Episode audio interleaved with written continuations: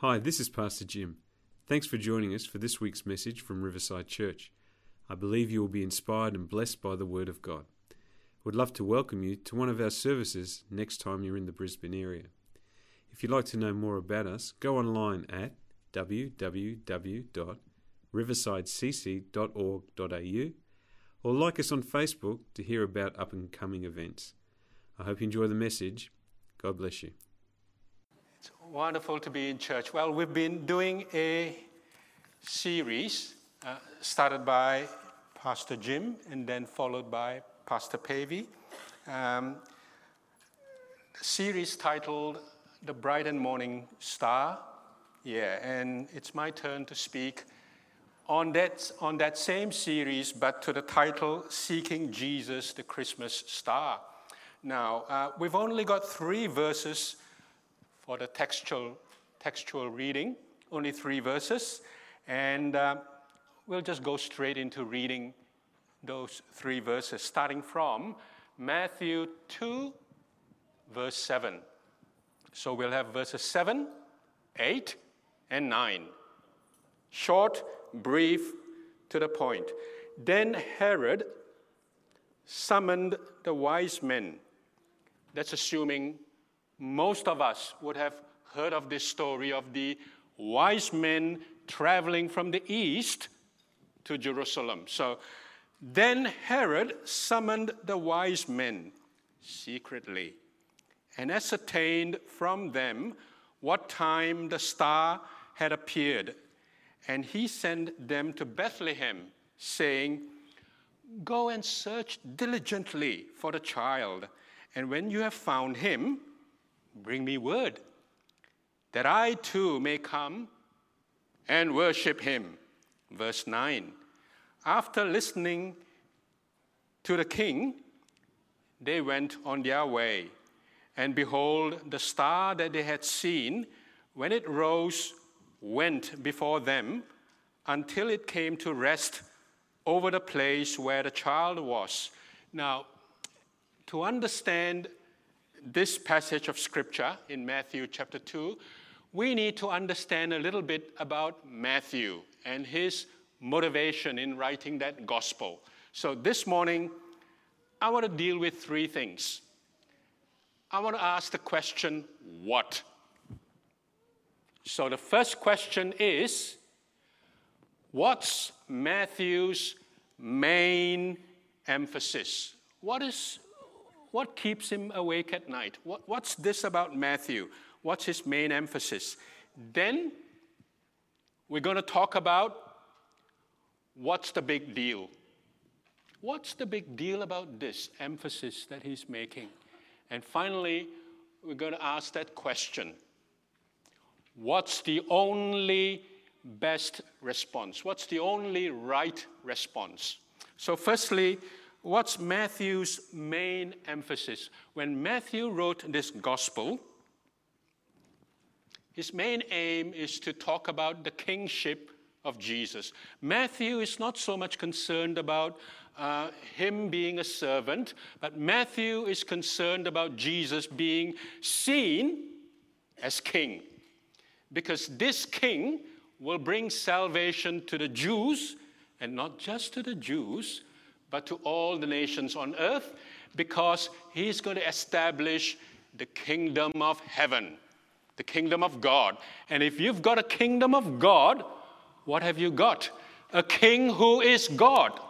That's what Matthew is keen to emphasize. That's Matthew's emphasis. This king coming is God. Whilst Matthew really likes to emphasize the divinity of this babe, this Christ.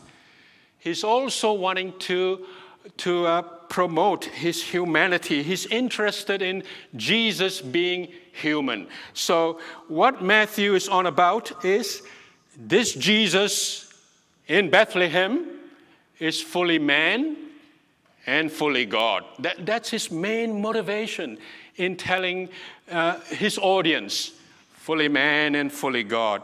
You, you look right at the end of chapter 1, in his gospel. He says this Matthew 1 21 to 23. She will bear a son, and you shall call his name Jesus, for he will save his people from their sins. And all this will all this took place to fulfill what the Lord had spoken by the prophet Behold, the virgin shall conceive and bear a son, and they shall call his name Emmanuel, which means God with us. Fully man, fully God. In just these two verse, three verses here, fully man, fully God. Fully man, someone gave birth to him. Human, just like all of us. He had a human mother, like you, like me. He was conceived in the womb of a human mother, like you, like me. In fact, the term born and birth, they're mentioned eight times in Matthew chapter 1 and 2. Matthew is really, really trying to emphasize this child Jesus is fully human. And then he says, The virgin shall conceive and bear a son, and they shall call his name Emmanuel, God with us. In other words, he is God. Emmanuel, God with us. Fully God. The wise men came bearing gifts, and they, what did they do? They worshiped him. Only God receives worship. Mind you, they did not worship Mary, and that's a telling point. They worshiped the baby Jesus. Why? Fully man, fully God. Matthew chapter 2, verse 6, which we didn't, we didn't read, but Matthew 2 6 quotes Micah 5 2. And I'll read this out to you. And you, O Bethlehem, in the land of Judah, are by no means least among the rulers of Judah. For from you shall come a ruler who will shepherd my people Israel, whose coming forth is from of old, from ancient days. Now, that's fairly old English, but the New Living Translation says, whose origins is from a distant past. I don't think that quite really push it to the beginning of time and beyond because the, the elegance of the, the King James and the New King James says his, uh, his going forth is from everlasting. Now that's a telling word again. He is from eternity past. In other words, he is God. This baby is God. Matthew says, man fully, God fully about this baby Jesus. Here's another thing about Matthew. He says, He has come, this baby, in fulfillment of Scripture. Twelve times in his two chapters, 12 times, or in the entire book of Matthew, 12 times he says, in fulfillment, in fulfillment of the scriptures in relation to Jesus being born in Bethlehem. These words, to fulfill, was fulfilled, is fulfilled, should be fulfilled, they were all mentioned in his gospel to show look no further. This is the one. He is the one coming in fulfillment of the Old Testament prophecies.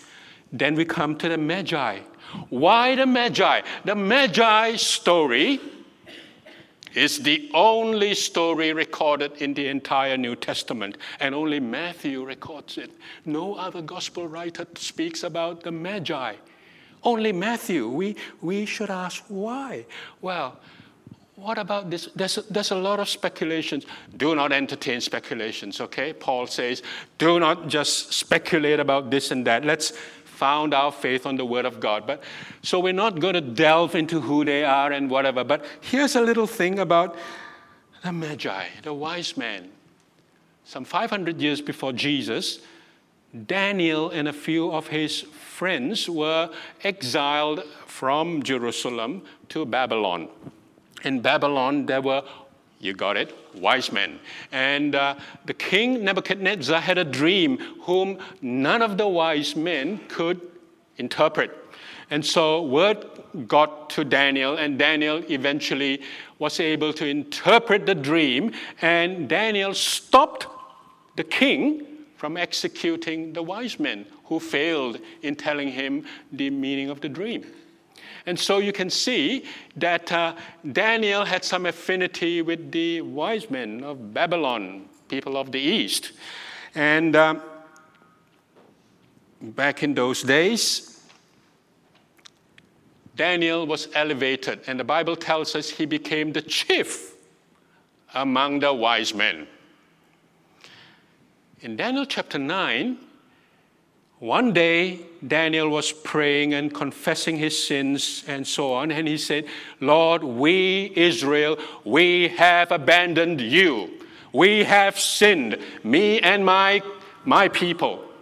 And as he was praying and confessing his sins, the angel Gabriel appeared to him and gave him a prophetic word. And I'm going to read that those few verses which are hard to understand for anyone. Extremely hard. But we need to read because it's in the Bible. So uh, I'm going to read it shortly. Um, yeah. But before that, let me read the verse that's before verse 25, which is not on the screen, but it's okay. I, am not wanting it on the screen. So I'll just read this to you. This is the prophecy that came to Daniel 70, verse 24, which is before that. 70 weeks are decreed about your people and your holy city to finish the transgression, to put an end to sin, and to atone for iniquity to bring in everlasting righteousness, to seal both vision and prophet, and to anoint a most holy place. Know therefore and understand that from the going out of the word to restore and build Jerusalem, which was through King Artaxerxes around 450 something BC,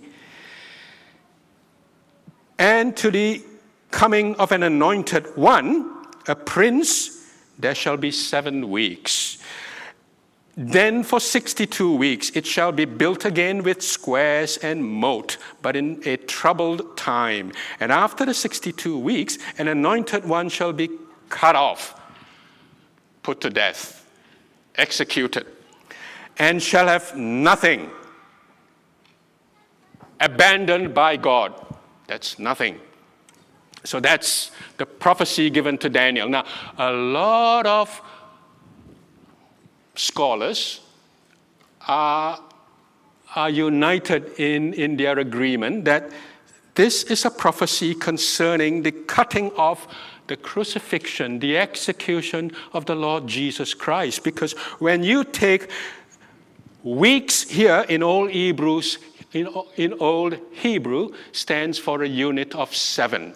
So 62 weeks and, and, and seven weeks and so on. Anyway, the, the thing is, it is 483 years. And when you count and so on, scholars did that, and they say it's around 3080.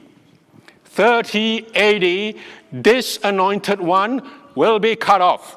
So Daniel wrote this down. Now, it is not inconceivable because being the chief of the wise men, Daniel would have introduced a lot of, having gained respect and so on, he would have introduced a lot of the Old Testament scriptures to a people whom the scriptures had not been given directly. And amongst those writings, it is not inconceivable to believe would be this portion of the prophecy. So when a star came out round about 4 BC, roughly, the wise men from the east looked and they said, let's, go, let's search. This is what Daniel wrote hundreds of years ago. This must be him. They came with the conviction this is the Savior. What is Matthew's push? What is Matthew's major thrust?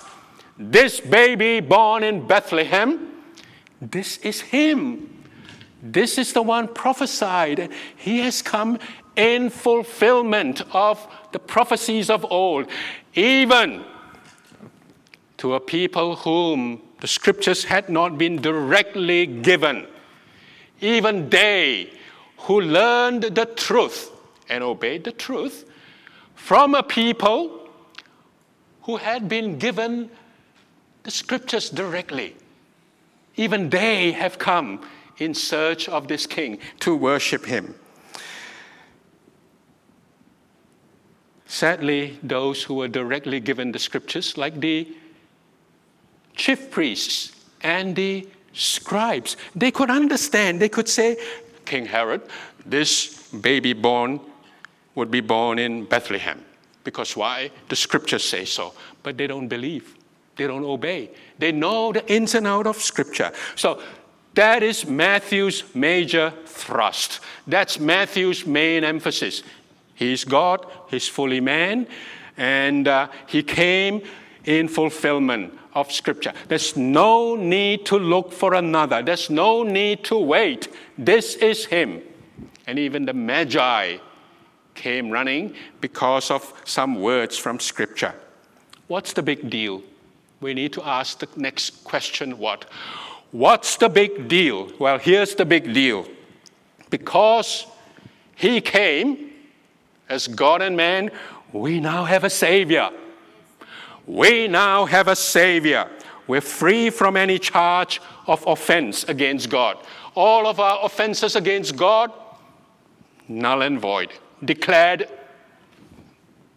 dropped, charges dropped. We have acquittal at the judgment seat of God. We have righteousness imparted.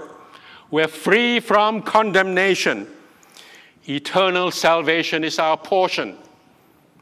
We're made right with God. That's the big deal. It is a big deal. And some, I think we ought to know this name. Anselm.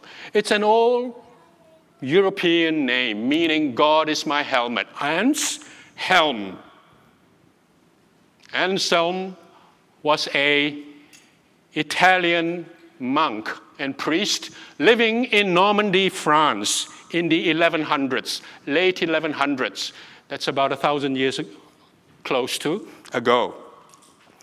He was selected to be the Archbishop of Canterbury in England and he was reluctant, but they plucked him out from France and they put him there regardless. And these are three things that came out of Anselm, amongst many. Let me quickly say them to us.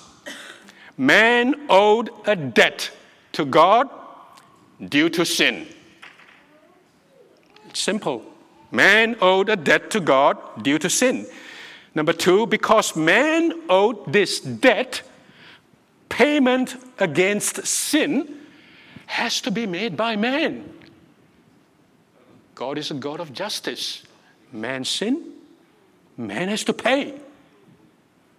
Number three, but the debt was so, so great, while man alone owed God the debt, only God could pay it. And that's why we need a God man. That's the reason why. That's the big deal. We need a God man. Hebrews 2:18 will be on the screen shortly, but before that, I'm going to read Hebrews 2:17. So it's okay. I'll read it. Therefore, he had to be made like his brothers in every respect so that he might become a merciful and faithful high priest in the service of God to make propitiation for sin. In other propitiation, we need to know that word. Don't ever say it too hard. We need to learn that word. Propitiation means God's anger. And God's an angry God. God is a strict God. God is a vengeful God. God's anger through the propitiation of Jesus Christ. God's anger has been, what's that word? Turned away. Satisfied. That's the word. Satisfied. God says, I'm satisfied. This price was so high, nobody can pay it, but God, my son, paid it. I'm satisfied. So he had to be made like his brothers in every respect. Therefore, he had to be a man. That's the reason why. Now we come to Hebrews 2:18. For because he himself has suffered when tempted, he is able to help those when tempted.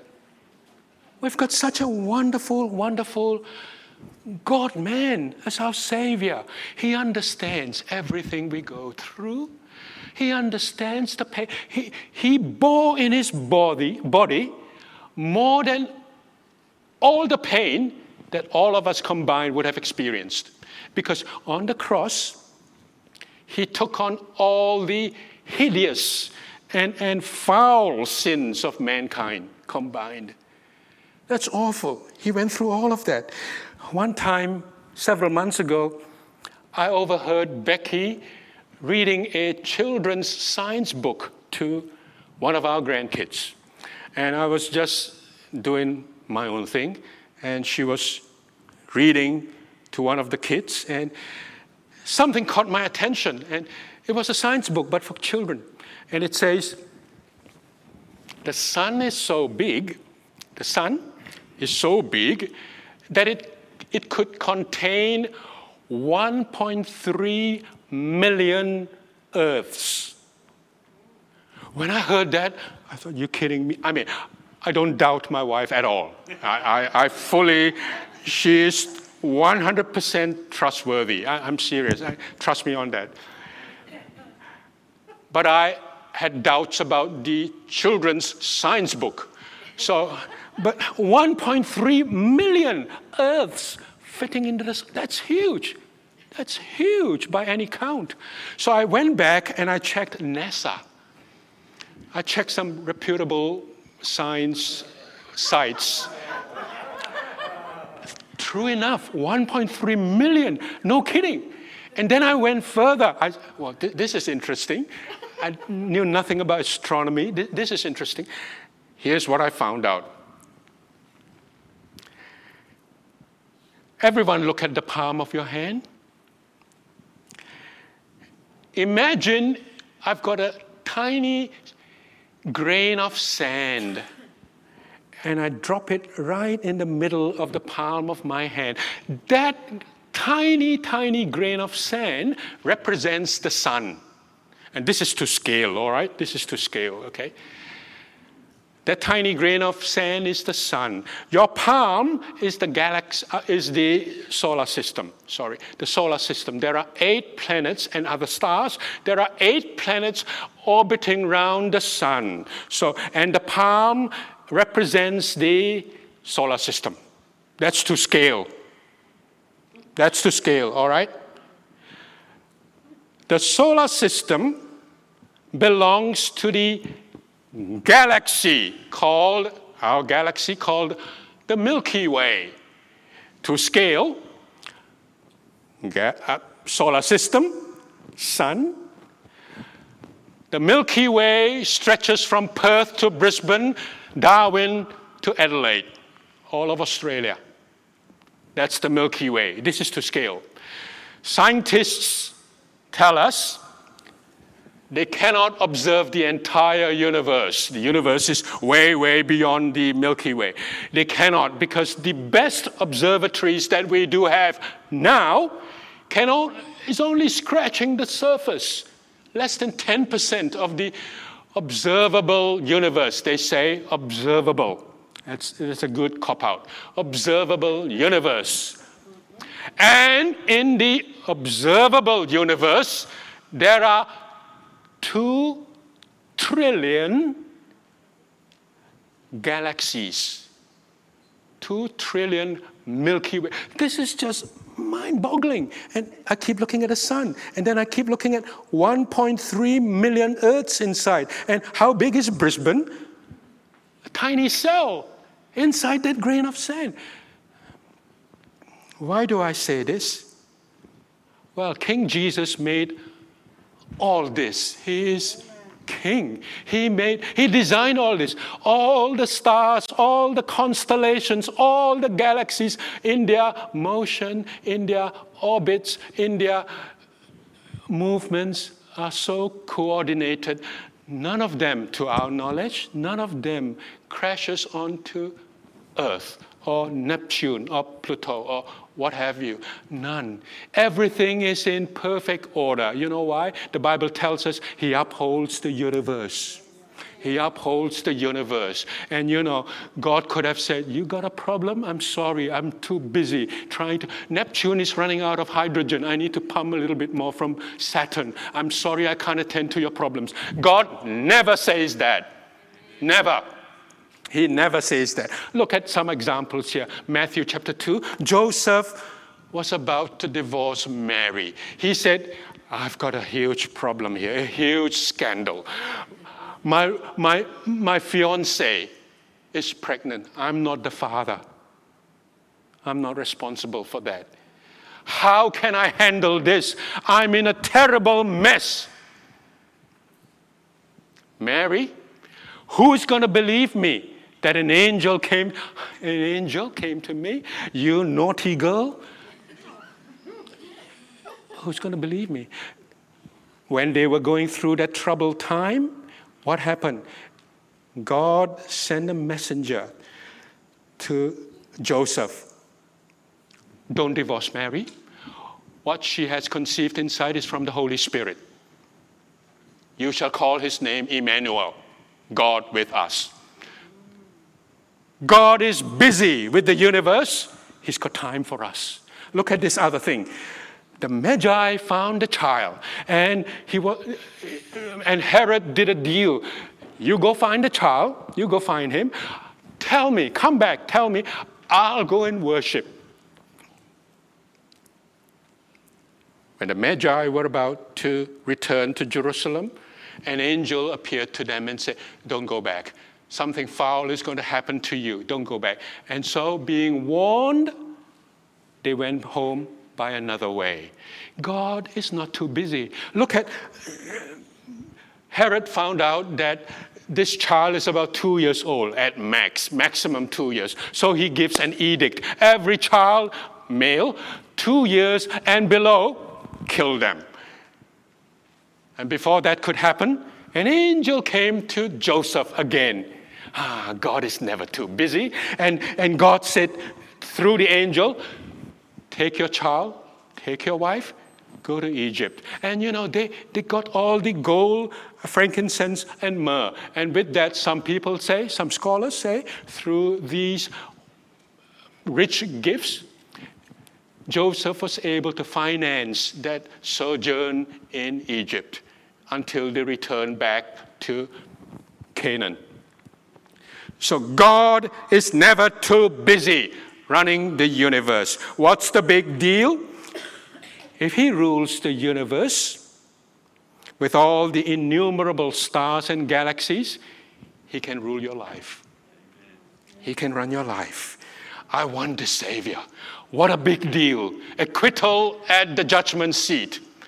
Proclaimed righteous. No more condemnation and he's got time for me, this God man. What's the big deal? So fa- finally, what is the last what? What is the only right response? What is our only right response? Well, there are several responses. Let me give you one. The right response is this welcome him as king. Welcome him as king. Just like the Magi seek him Obey him, love him. He's your number one love, no one else. Matthew uses the term kingdom of heaven or kingdom of God 35 times. Much, much more than all the other three gospel writers combined. His emphasis is if you've come into the kingdom of God, you need to make him king. He's got to be king of your life. He's got to be king. In other words, we should have a new set of character traits. We should have new dreams and passions and visions and goals. We should ditch those old character traits that have been lingering on, hanging on to our heels. Ditch them. Be finished with transgression. Put an end to sin. Get rid of things that you need to get rid of. This is the only right response. This is the only right response. Make him king. Well, here's another response. Relatively few people do that, you know, because I'll share this. It's okay. I get quite, I'm like Roger a little bit this morning. I'm quite uptight. No, I, I better not share this. No, no, no. Shut up, Ken. Yes, I can say shut up to myself, not you. Here's another thing that we can respond. We can reject him. And most people do. Most people do. They reject Jesus. Brisbane has a population of how many people? Two million people. How many Christians are in church this morning? Most people reject him. They do. Men like Herod, men like the priests and the scribes. The King of Kings, Jesus, wants to save us and them, and they reject him. They want to remain in their sin. You know what sin? Sin is the reason for all the calamities in the world today. That's sin. Sin is saying, I don't need to care about God. Sin is actually pleased that God keeps his distance. That's sin. That's sin. Sin is breathing the air and the food that God supplies, and then carry on living as if He hadn't come in Bethlehem 2,000 years ago. That's sin. We're not prepared to step down from the throne of our lives and let Him be King. You know, He's pleading for us. He's pleading, leave your sin behind. He's saying, stop disobeying me. Stop rejecting and stop ignoring and stop dismissing me. That's his message. You know why? To reject him is a serious mistake, a most gross, serious mistake. It's abhorrent, it's an offense to God Almighty. And so, most people reject him. And then that's a third way to respond to him. This is to pretend to welcome him. Haha. and most people do that too. They pretend. Look at Matthew 2, verse 8. That, that scripture we read right at the start. And it, it goes like this Matthew 2 8, go and search diligently for the child, and when you have found him, bring me word that I may Go and worship him too. Ah, pretense, the great pretender. That's Herod. Herod is public hypocrite number one. That's who he is. He wanted to kill Jesus, but he's saying, Go look for him. When you find him, I'll come and worship him too. You know, Matthew, Matthew is the one amongst all four gospel writers who denounces hypocrisy the most. He is most among all four writers up against hypocrites. This is what he said about the Pharisees and the Sadducees and the others. He said, You're blind guides whitewashed tombs, brood of vipers, snakes. That's, that's harsh words. But he denounces hypocrisy.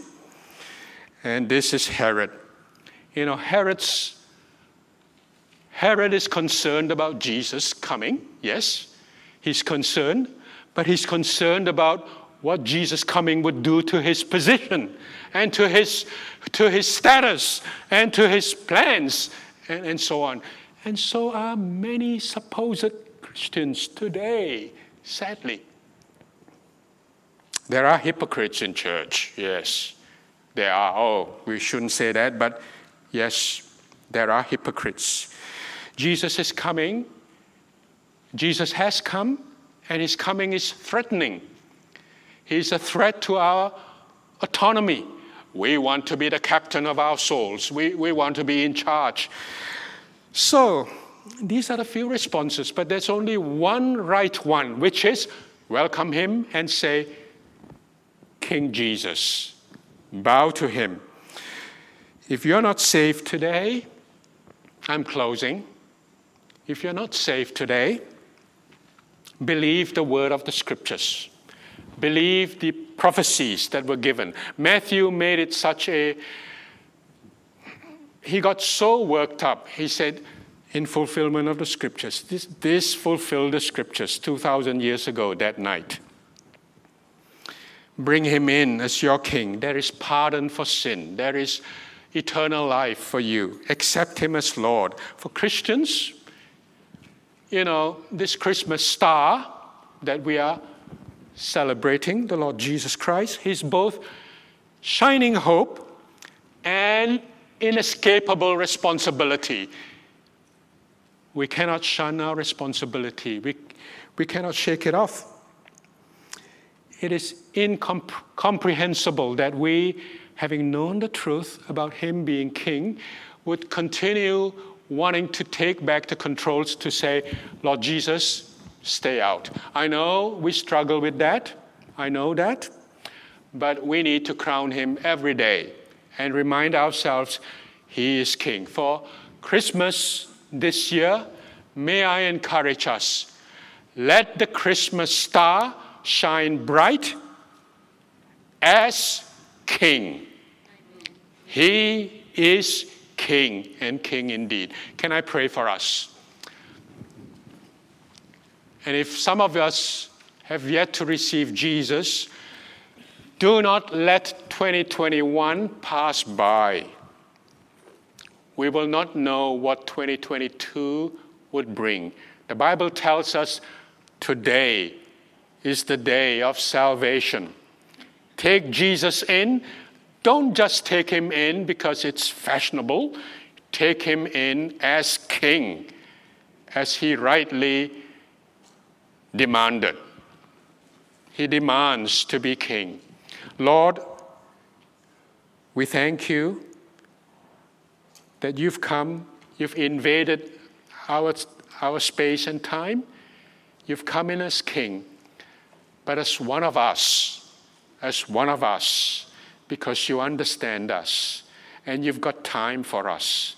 And, and only God, only as God, can you make the payment for our sin.